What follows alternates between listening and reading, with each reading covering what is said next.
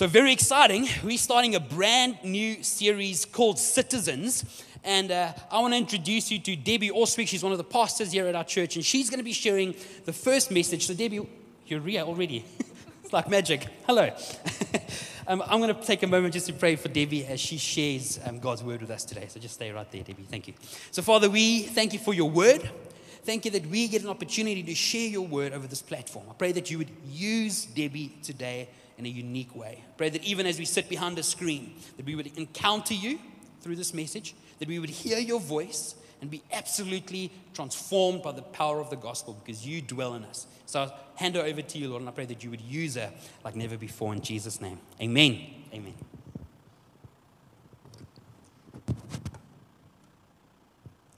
Good morning, everyone. A special welcome to everyone who's here today. It's so good to be here with you. Um, Jacques just introduced me really nicely. Um, but if you don't know me, I'm Debbie. Um, I am wife to Barry, and I am a mom to three awesome little human beings. You can see them on the screen right now Rayleigh, Judah, and Eden. And um, I feel like I love quite a lot of things. Um, and so when I was trying to narrow it down, I asked my kids what they think I love. And they said, apart from us, we think you love sunrises, aloes, and caramel, which actually I think sums me up pretty well. Sunrises, aloes, and caramel, you can't go wrong, in my opinion. Um, I also love South Africa. You don't have to spend a lot of time with me to know that I am proudly South African, very proudly South African, in fact. Um, I think South Africa is, is just awesome. The, the natural beauty, the cultural diversity, um, the sounds, the smells, the colors, the berg, the bush, the beach. We've got a little bit of everything, and I just love it. Um, I was born in South Africa. I think I probably will die here too. Um, I believe that God put me here on purpose, and I'm pumped to be here. Um, in fact, I have no desire actually to go anywhere else. Actually, no, wait, that's not true. I have a desire to go everywhere else just to experience a little bit. I'm, i love travel. Um, but I have no desire to live anywhere else. And so that's a little bit about me. I've only ever been a South African citizen. Um, the only other country that I've ever lived in is the awesome country of Brazil. So when I was 17, I was an exchange student with Rotary for a year. And so I lived in Brazil for an entire year in a little town in the state of Rio called Itaperuna. And um, it, was, it was an incredible experience. I lived with three different families while I was there over the year, um, and they became my family. And so essentially, I had three different sets of parents. Um, I had sisters, which is very new to me because I come from a family with three brothers. Um, I had younger siblings, which was also very new to me. I'm the youngest in my biological family, and so it was such a great experience. I learned not only to eat rice and beans every day, but to love rice and beans. I love rice and beans. And beans, funnily, was one of the things that I really didn't like growing up. Um, I drank my coffee black. My dress sense changed. I grew to love soccer which my husband really wishes had continued. And I learned to speak Portuguese. And now, this language thing I find particularly interesting. So, I use different hand gestures when I speak English and when I speak Portuguese. So an example, which I only realized later on in life, when I say come here in English, I go like this. But when I say come here in Portuguese, which is vem cá, I say, I do this. Vem cá, come here. Same person, different language, and my hand gestures changed. I don't know what just happened there. And, and even more interesting, I'm told that my, my voice, the sound of my voice, changes when I speak Portuguese to when I speak English. I read an article in The Economist a bunch of years ago that said this Many multilinguals report different personalities or even different worldviews when they speak their different languages. Benjamin Lee Whorf, an American linguist who died in 1941, held that each language encodes a worldview that significantly influences its speakers. How interesting is that? I think being kind of a dual citizen for that short period of time, it definitely grew me. It enhanced me as a person. But coming home from Brazil that first year, it, it, things were a little bit strange for me. So, one of the other traditions in Brazil, which I got very used to, when you meet somebody new, you give them a kiss on, on both cheeks. And so I'd been back for maybe a week or two, but I hadn't met any new people. I'd just kind of seen all my old people. And the first time I met a new person, I, I leant in for a kiss. It was a very awkward moment for a kiss on the cheek, and then I had to backpedal and explain, uh, you know, that I've been in Brazil and this is a custom and whatever. Manly awkward moment. But anyway, I definitely had a bit of reverse culture shock. Now, I'd, I'd in some senses subscribed to a different culture for an entire year. And on return, what once was normal to me was no longer normal, and there was definitely a transition that I had to make. And so it's, it's interesting that Brazilian Debbie, and I use that phrase very loosely because I only lived there for a year, um, but Brazilian Debbie and South African Debbie are a little bit different in what I eat and how I speak, in the habits that I have. And now, when I go to Mozambique, if any of you have come with me on a mission trip to Mozambique, um, or I speak Portuguese, much of this returns the tone, the mannerisms, the gestures. I sometimes even choose my coffee black in Mozambique. It's so, so interesting. I'm sure many of you have experienced this in a way a greater way than I have. If, you, if you've lived somewhere else for numerous years, or perhaps you were born somewhere else and now you live in South Africa, or you've moved later on in life.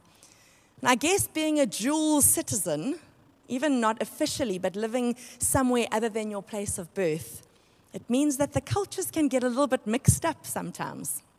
Or you subscribe to one of those cultures completely, and in the other culture, you're kind of a little bit like a tourist.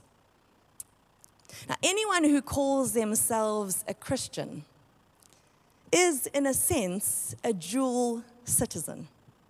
When you accept Jesus as your Lord and Savior, you become a citizen of heaven, but you're still a citizen here on earth. So, which citizenship is your primary citizenship? Which should be your primary citizenship? Which culture should be the dominant culture that you subscribe to? Earlier, Jacques mentioned that today is a deaf friendly service, and uh, we always love the first Sunday of the month, which are deaf friendly services. And it, I just want to reiterate a special welcome to the deaf community who have joined us today. You are so much a part of our family, and we're so grateful that you're here with us today. One of the extremely interesting things that I've learned about the deaf community is that there are three categories of deaf people big D, or capital D, deaf people, small d, deaf people, and hard of hearing people. So, a capital D deaf person is someone whose first language is South African Sign Language, and they identify with the deaf community as their primary culture.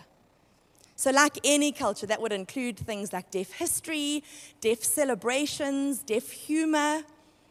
So, for example, a, a hearing child that's born to two capital D deaf parents their first or home language is South African Sign Language, would be culturally a capital, deaf, a capital D deaf person, even though they themselves are hearing. I hope that makes a little bit more sense to you. So that's capital D deaf person. A small d deaf person is someone who can't hear according to medical definition of deafness, but they don't use sign language as their primary form of communication. So they might still use uh, sign language, but they cue or they talk or they lip read, they, they communicate in different ways. And so small d deaf people have often fitted in with their, commu- with, with their families or their community, which are often hearing. And so although they are medically considered deaf, they've not become knitted into the deaf community, and that's a small d deaf person. Then the hard of hearing category are people who have become deaf through accident or illness or old age. And most of them would refer to themselves as deaf with a small d. But those who have gone on to learn sign language or have immersed themselves in the community would consider themselves deaf with a capital D.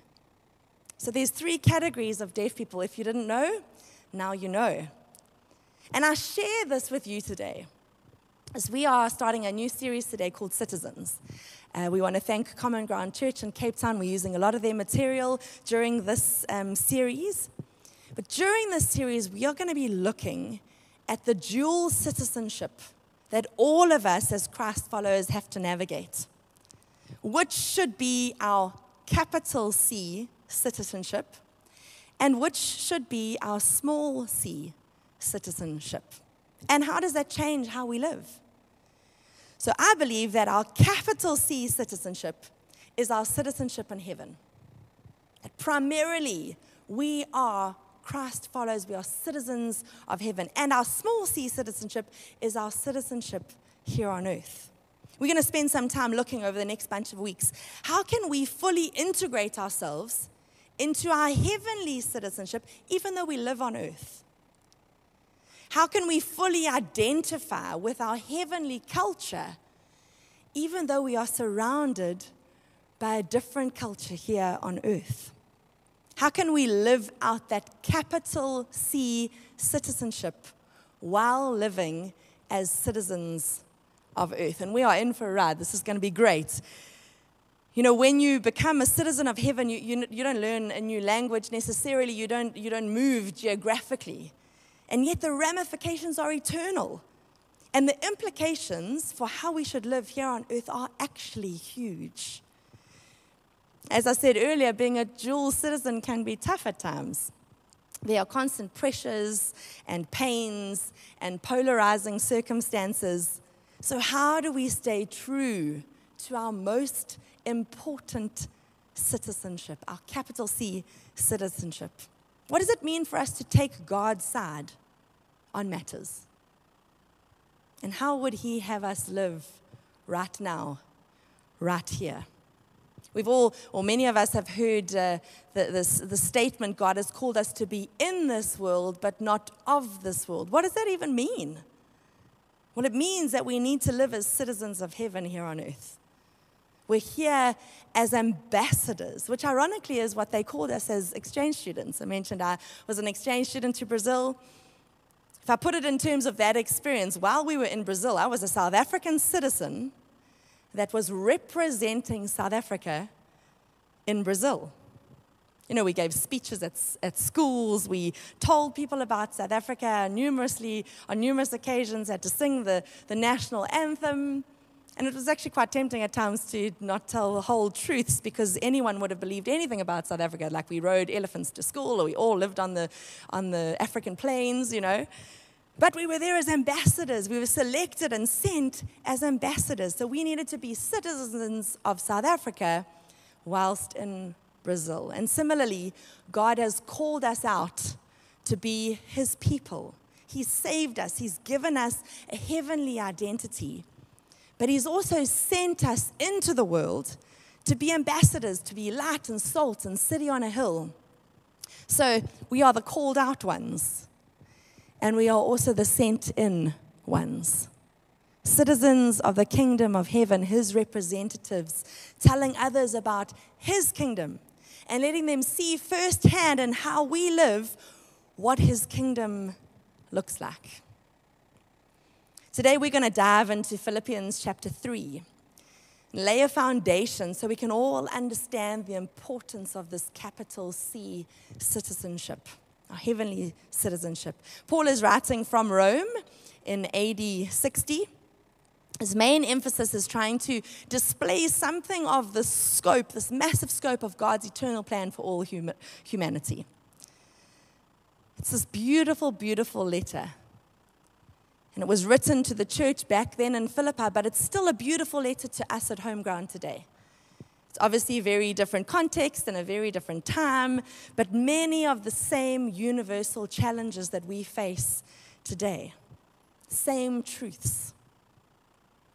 He starts this chapter, chapter 3, by speaking about the incredible value of knowing Jesus. How much God has given for us and how he just wants to spend his whole life knowing Jesus, knowing Christ in all his fullness. And so we're going to pick up this morning chapter 3, verse 12. You can read with me on the screen. Not that I have already obtained all this or have already arrived at my goal, but I press on to take hold of that for which Christ Jesus took hold of me. Brothers and sisters, I do not consider myself yet to have taken hold of it, but one thing I do forgetting what is behind and straining towards what is ahead, I press on toward the goal to win the prize for which God has called me heavenward in Christ Jesus. He starts by saying, Not that I've already obtained all of this. What beautiful humility, hey? I mean, if we, if we remember, this is when I read scripture sometimes, this is the great apostle Paul. And he's saying, not that I've already obtained all this, or not that I've arrived at my goal. This beautiful, humble, humble spirit. He says, I don't have it all right, but God has called me. God has called me. God has done all of this for me. And so I am not going to give up. Rather, I am going to press forward. Remember, Paul is writing this letter from prison. I'm going to press forward. I'm going to press on towards what God has in store for me. If you note two things here, you can note Paul's posture. So, Paul has this beautiful posture of pressing on, of movement. I kind of get the picture of almost like a marathon runner. He's got this posture of I'm moving forward, my eyes are fixed on the goal. And Paul's trajectory, eyes are fixed. His trajectory is heaven. He's focused heavenward. He's got a posture of movement. And where is he moving towards? He's moving towards heaven. He carries on and he says in verse 15 All of us then who are mature should take such a view of things. All of us who are mature, I want to ask you today do you consider yourself spiritually mature? If your answer is yes, then Paul is saying that this should be your perspective too. This heavenly perspective, this posture of movement, this focus on what is ahead. He said it's, it's not what's behind us that's important, it's what's ahead of us that's important. You know, what do you have behind you? Maybe, maybe it's a great career or a good track record. Maybe you've got hours of helping people or hours of serving the church, and that's, that's what's behind you. You've got that behind you. Maybe it's a theological d- degree that you've got behind you. These are all great things. But what's truly important is what's in front of us. And our posture and our heavenly perspective right now should be forgetting what is behind and straining towards what is ahead. Those, Paul says, are signs of maturity. Then uh, Paul throws in this cheeky little statement, which I love. He says, And if on some point you think differently, that too God will make clear to you. It's kind of saying, Guys, I'm right on this one. And uh, if you don't believe me, God will tell you. But, but he's going to tell you the same thing. I love it. This cheeky little statement he throws in there. And then he carries on and he says, Only let us live up to what we have already attained this prize has been given to us. This heavenly calling, this heavenward calling that God has on us. Let's not shrink back. Let's not stand down. Let's live up to what has already been given to us. He says a similar thing in, in Philippians chapter 1, verse 11. He just uses different words, but it's very much the same heart that comes across, where he's praying for his fellow Christ followers to be given an incredible depth of insight so that they might be able to discern the best way to live. In order to live up to the, to the statement of being citizens of heaven, he says to, to live a pure and blameless life here on earth. May they be able to discern, because it's difficult, how they can live up to this calling. To live a life that's fitting for one bearing the name of Christ. And he prays for them to know how to do this. You know, Paul's charge is to live up to our heavenly citizenship, filled with righteousness, even while we're living here on earth. Gordon Fee said this If people want to see heaven, they should be able to see it in how the citizens live. Doesn't that make utter sense? You know, if people want to know what South Africa's like, they should be able to see it in South Africans. It's, it's, you know, how do the South Africans live? What are they like? Are they friendly? Are they not friendly? You would see what the country is like. If you want to see what heaven is like, we should be able to see it in the citizens, in Christians. I don't know if, if you're like me a little bit, but I'm thinking, oh, I hope people are watching me on my best days, you know, on my good days. But even Paul says we're not there yet. Not that I've already attained this. He hasn't arrived. Even the Apostle Paul hasn't arrived. But we need to work at it. And Paul's encouragement to all of us is press on. Will you press on? Will you work on living that out? That's what the series will be all about. Continue in maturing. How do we continue in this journey of maturing to become more and more and live out more and more what heaven looks like? Verse 17 Join together in following my example, brothers and sisters. And just as you have us as a model, keep your eyes on those who live as we do. just hang on, hang on. Didn't he just say he doesn't have this all together? So I haven't, I haven't obtained all this. So why is he saying, um, you know, follow me? Which essentially is what he's saying. He's saying, we are your model. Follow those who are, who are living like we do. You see, perfection is not the goal. What we must follow is his posture. That's what we must copy. This posture, this focus on heaven, not worrying about what's behind, but fixing our eyes on what's in front. Paul continues with a warning in verse 18. He says, For as I have often told you before, and now tell you again, even with tears, Many live as enemies of the cross. Their destiny is destruction, their God is their stomach, and their glory is in their shame. Their mind is set on earthly things. Now, Paul is writing to those who claimed some sort of light allegiance to Christ, but somehow they've been held captive by earthly perspectives and earthly appetites. And Paul feels this so strongly. I tell you, even with tears, he feels this so strongly. Somehow they've let their small c citizenship eclipse their big C citizenship. They've been consumed by it, they've been pulled away from Christ and everything that he has for them. You know, their trajectory, it's not heavenward, their trajectory, Paul says, is destruction. Their God are their, is their indulgences. Their posture is not pressing on in the purposes of God. Their posture is finding pleasure in impurity. Their perspective is on earthly things, not on heavenly things. I've seen this at play in people's lives so often, even in my own life. You know, something happens. Often it's success or something good that happens, popularity. And sadly, the passion for the true king is eclipsed by something else. And we settle for a life of a whole other kind of kingdom building. We're building our own kingdom here on earth. And Paul doesn't want to see that happen for those believers.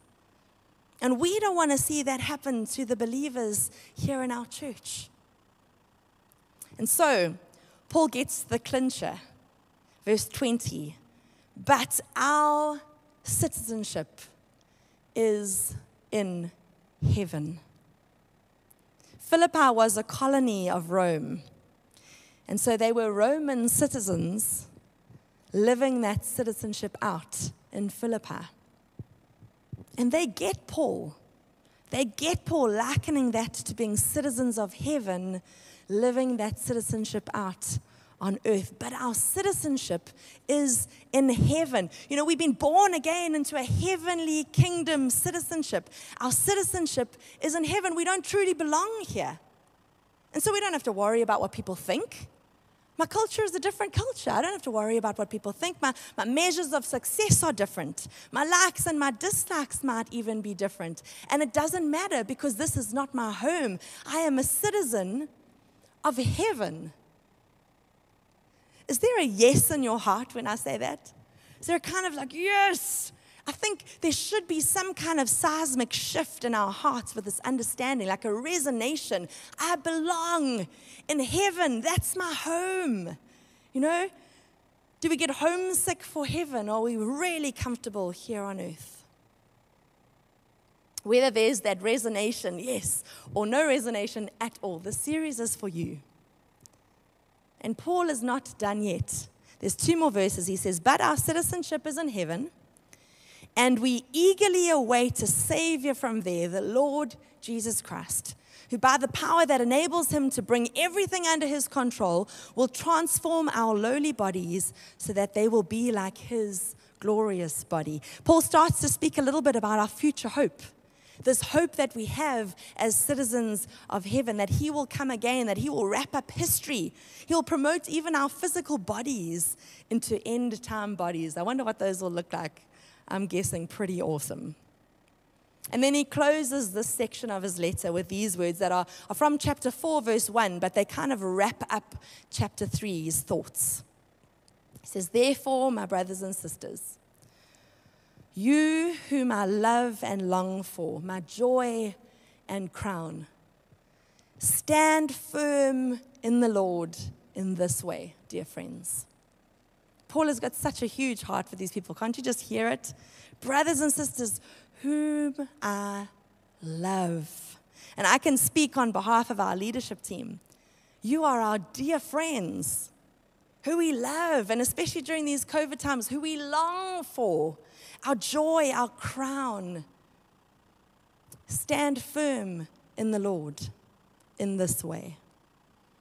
And I hope that this is what we're going to come to better know in the next few weeks to know Christ as our King, to know this heavenly perspective, to know this posture of pressing on. So, Philippians 3 lays this beautiful foundation for us about the importance of living out our capital C citizenship. I can hear many of you saying, okay, awesome, Debbie, that's rad. But um, I, I see this in scripture. And I even maybe believe it in my heart, but why is it so hard to live out? You know, this, this whole experience here as it is in heaven. Why is it so difficult to live it out in our perspective every day and in our expressions and our actions every day? That seems to be like a whole different story. I want to give some, some suggestions, perhaps why it's so difficult. Firstly, as I've said numerous times, dual citizenship, dual citizenship is a struggle. It's even a struggle to say. Dual citizenship is a struggle. I think it's because we struggle with the reality and the proximity and the, the immediacy of our earthly citizenship, our small c citizenship. It's, it's all around us all the time. It's what we face every day as we leave our homes, as we open our eyes in the morning. It's our small c citizenship that we see. The, our heavenly citizenship requires us to live in a way that's not represented here on earth. And sometimes we, we just don't see it that well. It's not reflected. Uh, uh, you know, it's to value different things, it's to pursue different things that are often unseen, and that can be really hard. Dual citizenship is a struggle. You know, the normal, common, visible way is all too easy to become completely focused on and to get taken in by. It can become all we focus on. Not many people set out to fall away. But somehow, gradually, we can get sucked in and consumed totally by small c citizenship things. Secondly, it's the whole concept of delayed gratification. Most of you might be aware of the marshmallow test, where they put a marshmallow in front of a small child and they say to the small child, You can eat it if you want, or I've just got to go out the room for a little while. If you don't eat it, then when I come back, I'll give you a second marshmallow. And it's very funny to watch what those little kids do. Some of them sniff the marshmallow, You can go and watch some of those online. It's hilarious. Some of them are like, I'm over this. I'm just eating this marshmallow straight. And a lot of them sit and wait and are very excited when they get their second marshmallow. Delayed gratification. Heaven can feel a bit distant and far away. You know, maybe something for the future. And so our citizenship in heaven can also feel a bit distant and far away. You know, it's, it's something that, that's for one day when we get there. Then we'll be citizens of heaven. It's, it's weird to be citizens of heaven right here, right now. You know, maybe it's not for now. Earth is here and now. And all of its trimmings are here and now. And it seems a little bit more clear and more real. And so that whole delayed gratification, living out what should be, what will be one day in, in fullness, right here in, in part, it can be a little bit confusing. And I think those are both true, but I think the main difficulty with living out our capital C citizenship is that we are already busy building our own kingdom. It's very hard to build two kingdoms at the same time. And we're often focused on building our own kingdom, on establishing our own name, our own rule, with our own fellowship.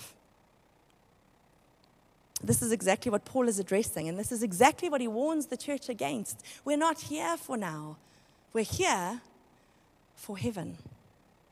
This kingdom building naturally happens, I think, because we've been raised with this kind of kingdom worldview. You might wonder what I'm thinking about. You know, when we think about the kingdom of heaven, what do we think about?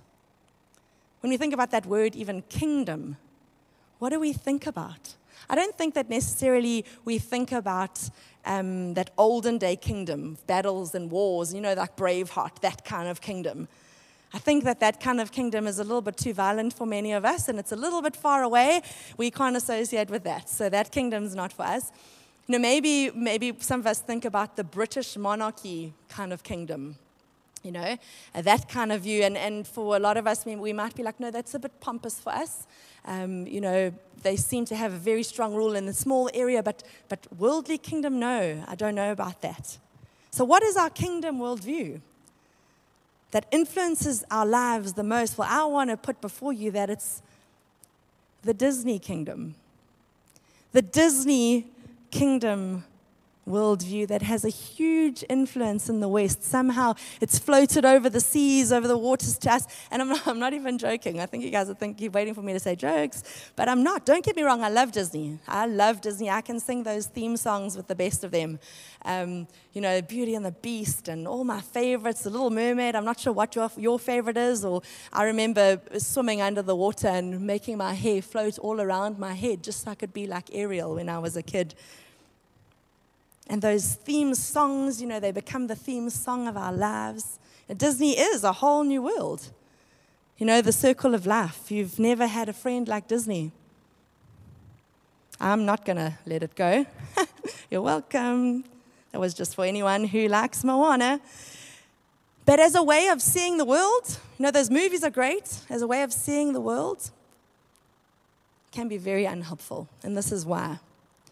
In most Disney movies, and if we hold to the Disney worldview, we are the lead character in every story.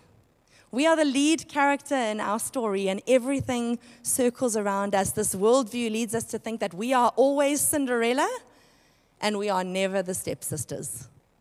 We are always the one that gets everything right, and the rest of the characters around us, they are the bad ones or the wrong ones or the mean ones.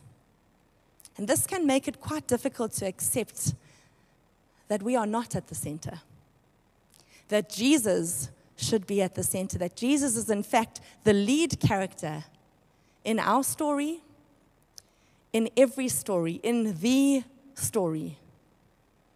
He is at the center. We are not the lead character. Disney Kingdom worldview can also lead us to believe that we are all we need to overcome. Whatever we need to overcome, it's a super subtle lesson that all you have to do is to find the spark inside yourself, and then you can overcome any challenge. And this belief makes it hard to admit that, in fact, I'm dead in my sin. I need a savior. It's hard to believe that I would need to just surrender to somebody else or to wait or to submit. It often can make us feel very weak. The truth is that Jesus is all we need to overcome. We can find all we need to overcome any challenge if we have submitted ourselves to the author and perfecter of our salvation and if He is within us. The third thing is that every Disney movie ends happily ever after. And this worldview leads us to think that that's how it should be. And then it can get really difficult to comprehend what is going on in this world when bad things are happening around us.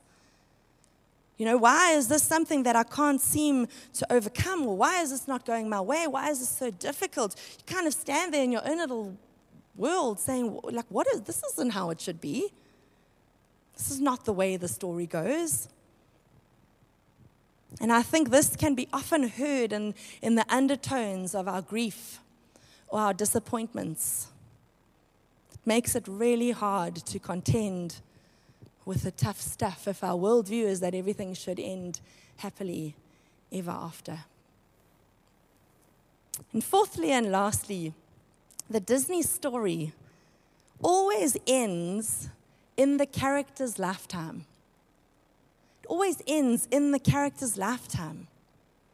Now, as an achiever myself, it can be quite hard to just submit and accept that I can work at something my whole life and never get the sense that this battle has been accomplished or won.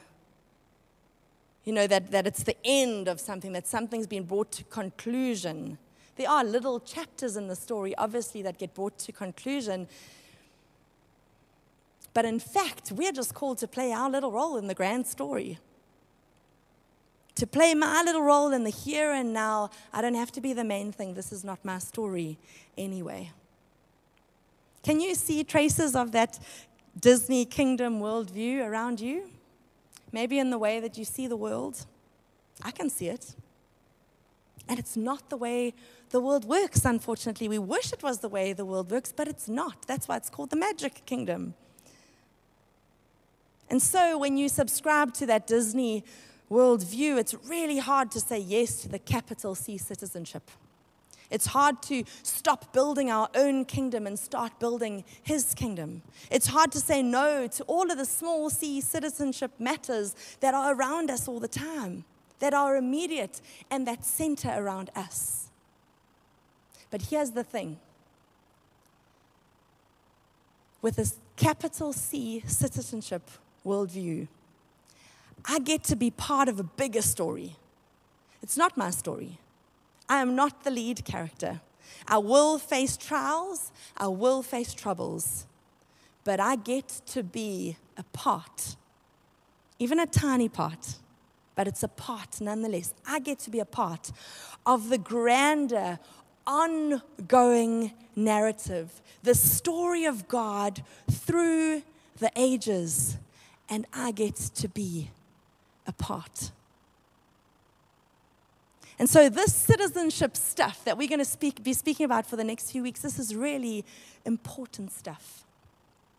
It essentially shapes how we live our lives in the here and now, it shapes what we invest in, it shapes our identity. It shapes how we manage the ups and downs of life. It, it shapes our language and what we find joy in in these trying times. It, it shapes how we relate to one another. It shapes so much of what we need to live our lives. And hopefully, it will animate and color in and bring joy to our lives and assist us in stepping into the fullness of life that God promises the citizens of the kingdom of heaven. And so over the next 6 weeks we're going to be unpacking what does it mean to be a citizen of heaven in a polarized world, in an unjust world, in a secular world, in a diverse world, in a consumeristic world, in an unholy world. What does it mean to be a citizen of heaven? How can we have Paul's posture of pressing on towards this heavenly goal? And we are praying that this series will be a series that really shapes our church, that defines our church. We believe that God's calling us to freshly consider how to be his people in this world and to freshly commit to being a part of bringing God's kingdom here on earth, just as it is in heaven, in our lives, in our families, in our church, in Durban, and beyond. Perhaps where you are this morning, you are, are, are freshly feeling the invitation of the King. And I want to invite you to surrender, to express your need of a Savior, and to join us as a citizen. And you can contact Rich right now, even. His email address is on the screen.